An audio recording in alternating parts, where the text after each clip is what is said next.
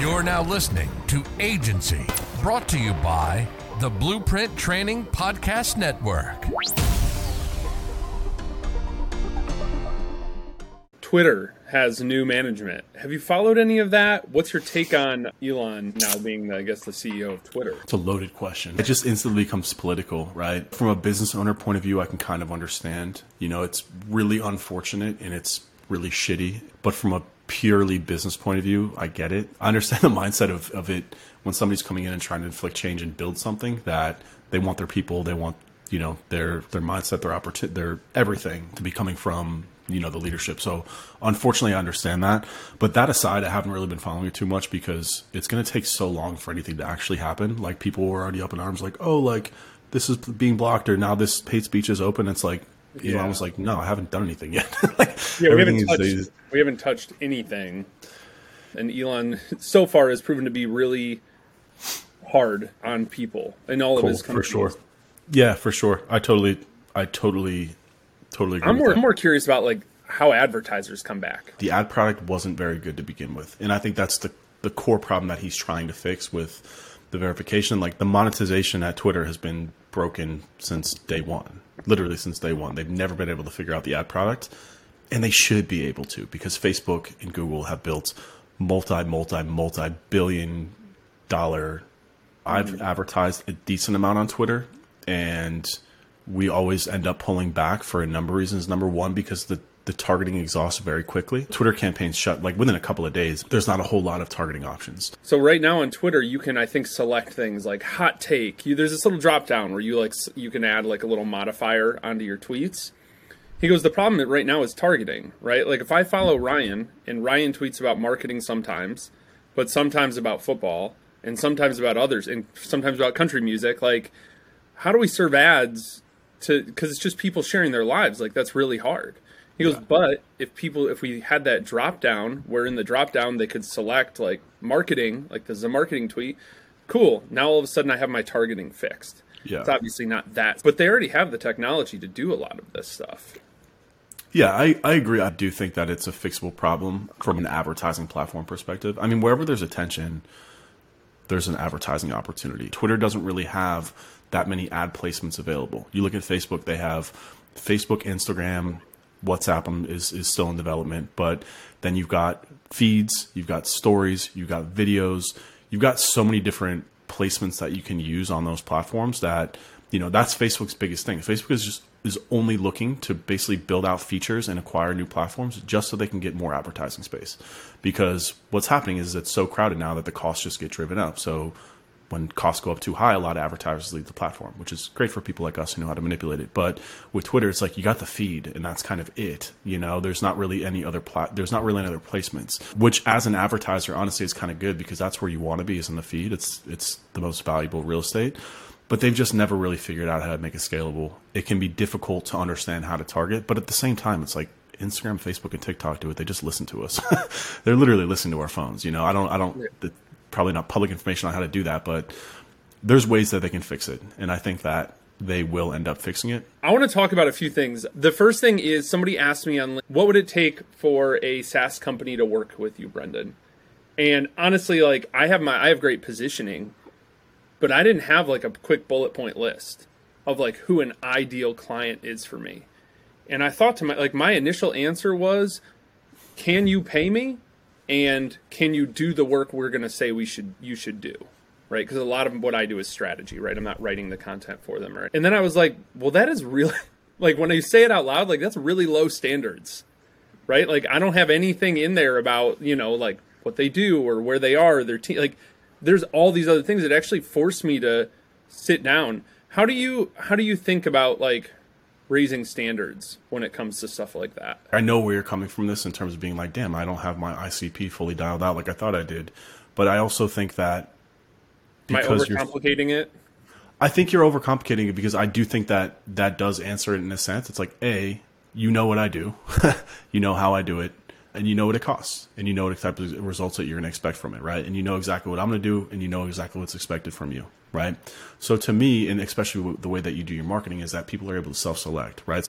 the root of like that qualification is are they are they capable of basically paying me and executing and getting results from my service when we do very aggressive and transparent marketing consistently like both of us do people know that coming into it ahead of time that's why your close rate is so high that's why the quality of your leads is so high because they know exactly what they're walking into outbound though right when people have no idea who we are no idea what we do we have to be hyper hyper specific with dialing in that icp because we want to try and remove that from the end of the sales cycle, which is I can't afford this.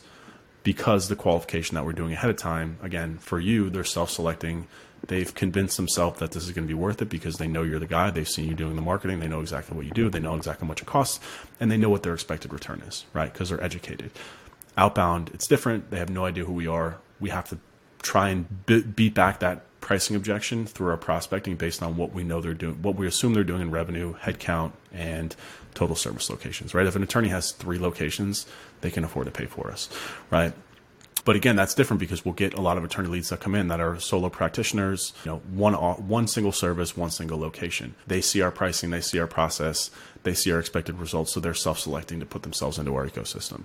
So I, I don't think that you're off by saying that because at the end of the day, you know that that's your criteria to get results, right? Like you know, a if you can pay my retainer, b if you have somebody who can work with us and create this and see you're ready to go then like absolutely like that's all it takes to work with us you know i do think as you go up market, you'll start to look a little bit more at their product, right? Because when it comes to SEO, it's really not as much about their product as it is about being able to create and kind of beat back the algorithm, right? If you're starting to talk about other things like paid advertising, outbound sales, you know, really putting together even like a like a LinkedIn campaign for people, they've got something that can help them differentiate themselves in the market, either yeah. being from a marketing communications point of view or being just having like a stellar product right? Those are the additional things that you could like additional uh, start to layer in in terms of being like a category leader you know having a certain number of views on capterra g2 something along that along that nature right? But i don't think that you have to based on how i know that you run your service. So i don't think you're off at all for for giving that response. Yeah i love that. And that's the other thing too is i'm also trying to I, i've become obsessed with this idea lately of like content ip it's the same thing as having you know thesis and stuff but it's also something and this is a cool thing is like when we do stuff for ourselves like we can also do it for customers right? Like we did this at a previous agency. We grew a lot through linkedin conversation ads and then immediately rolled that out to a bunch of ads and upsell cross sell whatever. It's the same thing for what we're doing right now. Like everything we do for ourselves when we help ourselves with positioning, right? Everybody who's in Blueprint, who's gone through sprints, that has gone through our positioning and offer design, could slash should probably be offering that to their clients. Like you have a system you know works. It worked for you. It brought them in, right? Like why aren't you helping all of the like lo- local dental, you know, people like dentists differentiate their message instead of like, "Hello, I'm a dentist. Would you like to come here?" Because that's what most of them are. Tell me, this is something I promised. We had a coaching call yesterday for Sprints members, and one thing we were talking about, one of the th- reasons I love that is like I get to be transparent, right? And I'm transparent here on the podcast as well, but it's a different level of transparency. And we were really talking about like hiring that first salesperson. I'm in the middle of a focus week this week, so no client calls. I'm just focusing on big rocks. And that is one of the big rocks that I'm working on is and we've talked about it a bunch. Anybody who's listened to every episode knows we talk about this pretty much every time. It's time to hire a salesperson, right? Like when I got those 15 leads in one day and I'm like, "All right, cool, that's roughly eight hours of calls that are coming up that I just added on my calendar. The follow ups to those, which there inevitably will be, I usually don't like have to disqualify a lot on the first call. That's another 15 hours of calls, plus all the follow ups, plus creating decks, traffic projection, all this stuff. And it's like, I don't have that in my calendar. Like that time does not exist. So talk, I want to talk to you about hiring a salesperson because, mm-hmm. and I want to get like really tactical about because I know it's something that you have done multiple times and continue to do. So it is it has been an iterative process. So maybe let's start here. How how do you find these people? Like do you have a way that you think about that? Yeah, I, th- I think before before you even get there, you got to start by doing some math, right? Because understanding what a salesperson cares about, they care about opportunities, sales opportunities, and they care about income, right? How much are they going to make? So the first thing that you need to do is really sit down and say, over the last year, how many leads have I gotten per month? what's been my close rate, what's the revenue off the back of that, and then starting to reverse engineer in terms of a comp plan and package, right? I like to pay our agency salespeople a base plus commission, two thousand dollar month base. You could also do it as a draw, right? Because if you've got a lot of leads coming, like so, there's there's there's just so many like there's no one way to hire a salesperson agent because it highly depends on on your business, right? Your offer, your lead flow, all these different things. Because if you're going to expect your salesperson to go out and hunt, then you're probably going to have to pay them a little bit higher of a base with probably a little bit higher of a rip because there's going to be a lot less deal flow, right? Versus you have 100% inbound leads coming in, you could probably even get away with paying them no base and just a straight commission like we do at Blueprint. Our Blueprint salespeople are 100% commission because every day they wake up and there's you know between one and four sales calls on their calendar per day with a 30 to 40% close rate. So we're able to pay them a straight base and they're able to get ramped up pretty quickly, right? So the first thing you have to do is some math in comp because no salesperson is going to entertain you if you don't have a very, a very well defined and documented comp plan. So there's ways you can do comp plans again. You can do base plus commission, you can do straight commission, you can do a draw, right? Where you give them base and then they sell against that and they basically pay back the company in a sense until they hit that. And then there's bonuses on top of that. There's just straight base pay. I know a lot of agencies. I know Animalz does straight base. I know Chris Walker at Refine Labs does straight base. And the thought behind that is they don't like to pay a variable cost because why incentivize one department over the others? But for where you are, I think you, you definitely go with. The, I, I'm a I'm a big commission guy, and especially knowing how knowing how salespeople are, you know you're going to want to incentivize them. However, again, I know I'm, I'm giving you a lot of thoughts at once here Oh, because because of the fact that people are coming to you highly educated. You're going to need somebody who's more consultative, almost more like an AM or like, like I kind of call it like an order taker as opposed to like a true salesperson. So like Alan would be a true salesperson, right? God bless him. I love him. Not the greatest product or marketing person, but a very good salesperson in terms of core sales skills. Yep. Very good at making people uncomfortable in a good way. Very good at going for the ask. Very good at understanding how to change and manipulate offers to get the close. Very good at all sorts of those kind of hard and soft sales skills that a lot of people just don't have, especially in the marketing and SEO space. Versus somebody more like Caesar, who's directing my operations, who's incredibly consultative, incredibly knowledgeable. He would be a good person for you because these people are coming to you highly educated. They don't need a hard close for the leads that you're getting, right? They need somebody who's going to basically walk them through the process, who's going to give them some analysis, who's going to make them feel comfortable. Yeah, so a CMO is not going to like get hard closed. Exactly. it's just it, it's they and especially because of where they're coming to you in terms of their familiarity. Like you don't need a salesperson who's going to walk them through like a deck. Like this is who we are. These are our awards. It's like no, no, no. They're educated. They're warm. They just want to know about the process and they want to know how you're going to help them. Right. So I would say for you. And again, this is why it's important to go through this because a lot of people hire the wrong. I hired the wrong salesperson. It's bit me in the ass before, and it's a very painful process to get out of. Because once you hire a salesperson, you become incredibly reliant on them for call taking proposals, CRM management. It's incredibly, you already know. So it's important to ask yourself in terms of how are these leads coming in and what type of service do these leads need. So for you, I would, I would probably go for somebody who's an SEO consultant or a growth consultant, right? Who's maybe looking for a career change, who's looking to not just be hammering spreadsheets and be more taking calls and, you know, incentivized by commission, right? So that personally, I would, I would look for that type of skill set. So that's part one, right? It's defining that, putting together the sales program, Hey there, real quick. Ryan here, founder of the Blueprint Training. If you are an agency, freelancer, or consultant, we have got the perfect community for you. Our Pro Slack community was built by agencies for agencies, and it is all about creating a network, a support system for fellow agencies and consultants to share knowledge, tips, tricks, templates, and get help from the community. We're here to help remove that anxiety from managing and dealing with clients. We're here to be your security blanket. So if you're interested in checking it out, all you got to do is go to the blueprint.training hit the big old button that says Pro Community. That's it. Let's get back to the show. Part two would be like architecting your sales process, which I'm sure you already have done in your head, but like really documenting it, right? Like, what is the full flow from the time they come in? What's expected? What CRM are you using? How do you put them in there? How do you update it? What's the proposal process? What's the template? How do they do the analysis? Invoicing all the way onto like account pass off, right? Then part three is putting together a job description to hiring the person. I use LinkedIn. I think LinkedIn is the best place to hire from for companies of our stature and nature. So I would post two jobs because LinkedIn is going to serve it to people based on what you put in. I would post one for SEO salesperson, and I would put another one for like SEO or growth consultant. And then in the description, I would put just make sure to call it out that this is a sales position and you're looking for somebody with consultative skills and just like put in what you want, right?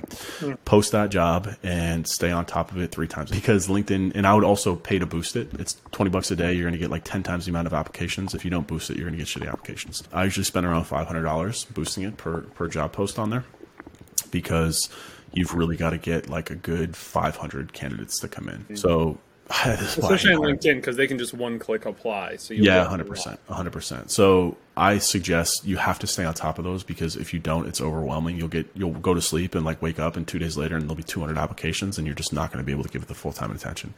So mm-hmm. like when I'm going through these hiring process like process, I have to check it three times a day because you have to go through and just qualify, unqualify, qualify, unqualify, right? So you build a list of qualified people. You can just kind of move them over to the next part of the process. From there, LinkedIn gives you some interesting features. You can have them submit a video, which I like to do. So like LinkedIn will ask them two questions and they just record a video. Like right off the bat, if people are, don't do it, it just tells you that they're not they're not going to be a good salesperson because salespeople again, they have to be they have to be willing to do the dumb stuff in a sense. And like you know, I just got a great text message, direct text message not even like a Loom video, just a, a, a, cell phone video from a salesperson who was trying to contact me from before, and like it was amazing. Like that's the like people they, they just have to be willing to like do that stuff, right? They also have to be good communicators, good on camera, so you can just qualify them right away if they're a good fit or not, right?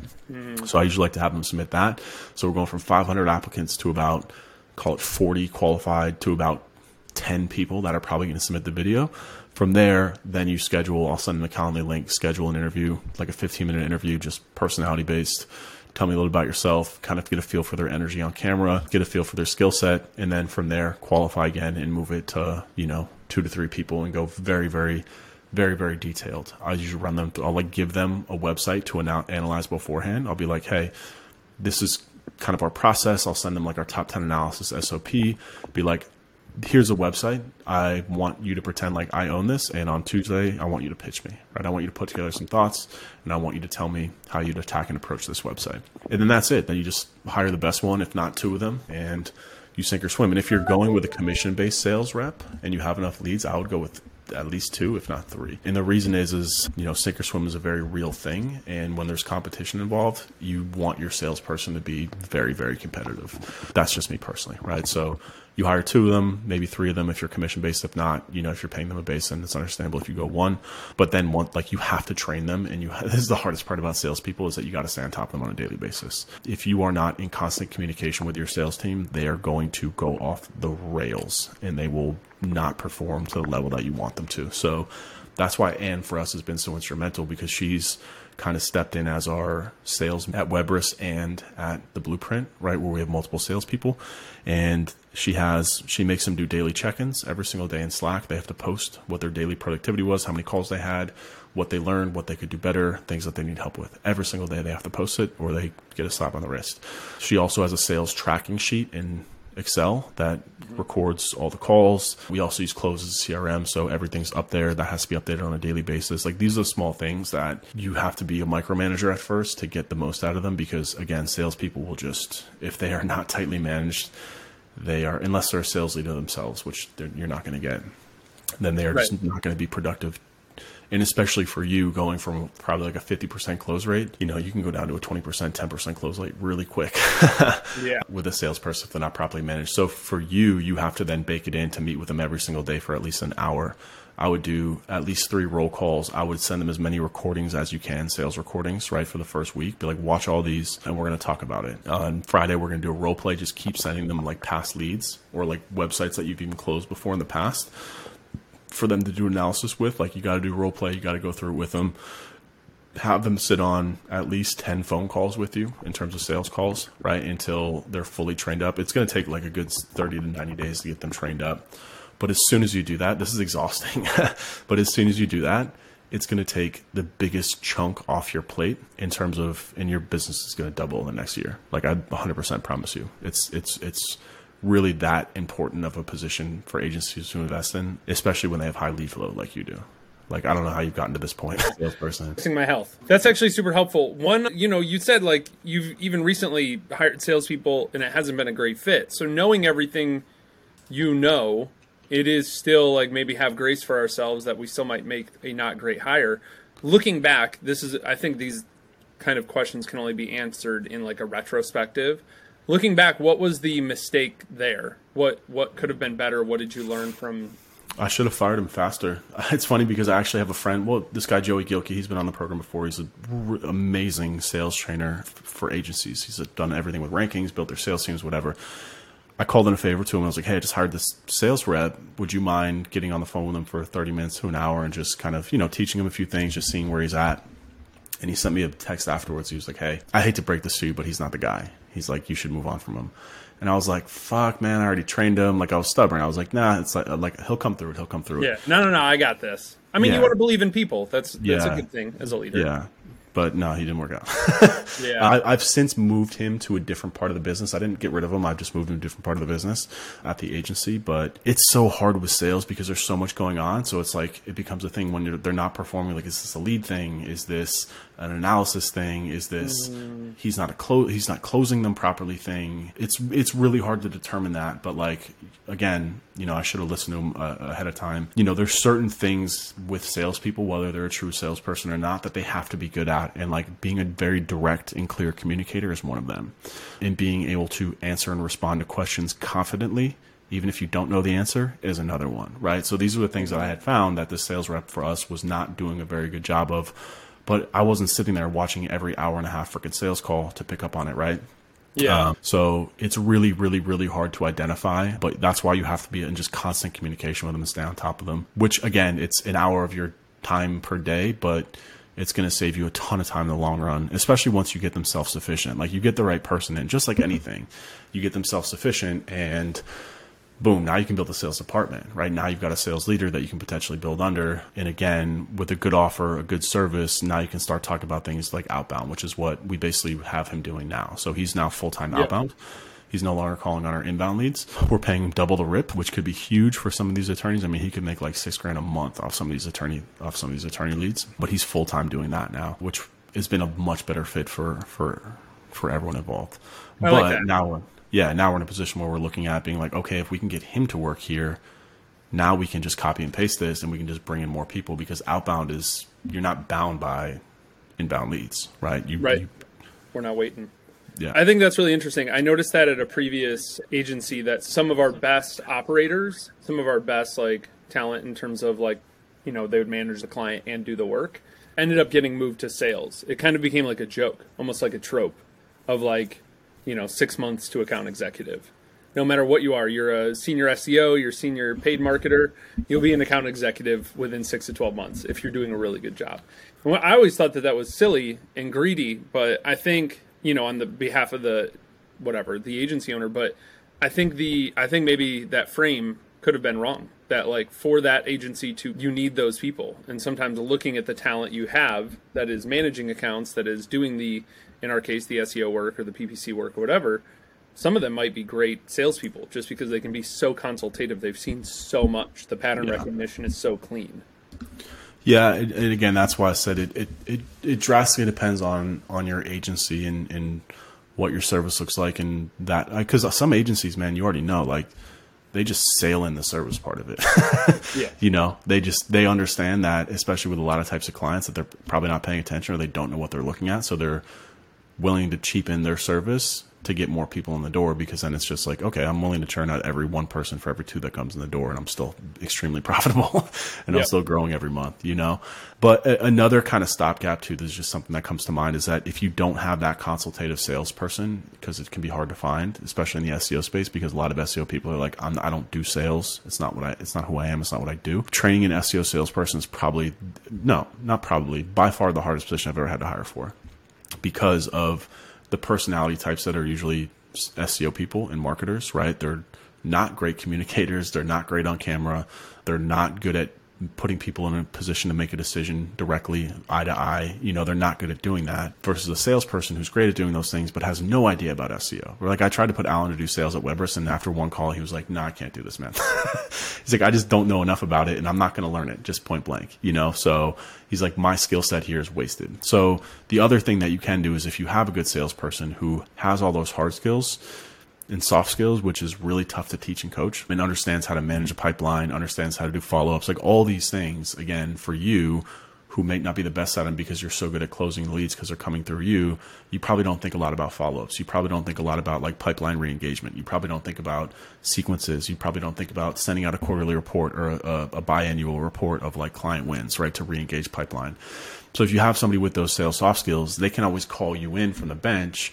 You just change your sales process. So for example, the first call is a qualification call where the salesperson builds rapport, um, takes down a bunch of notes, and then it's like, okay, I'm to go back and put together a proposal for you, right? And then that's when you know you have your weekly sales meeting. You give your feedback, right, in terms of what they need to do, and they can also call you in for a call to help close, right? So they bring in a consultant off the bench or off the delivery team to come in and you know add that level of consultativeness that that salesperson can't do. Boom, then you're gone. Then the salesperson handles the close.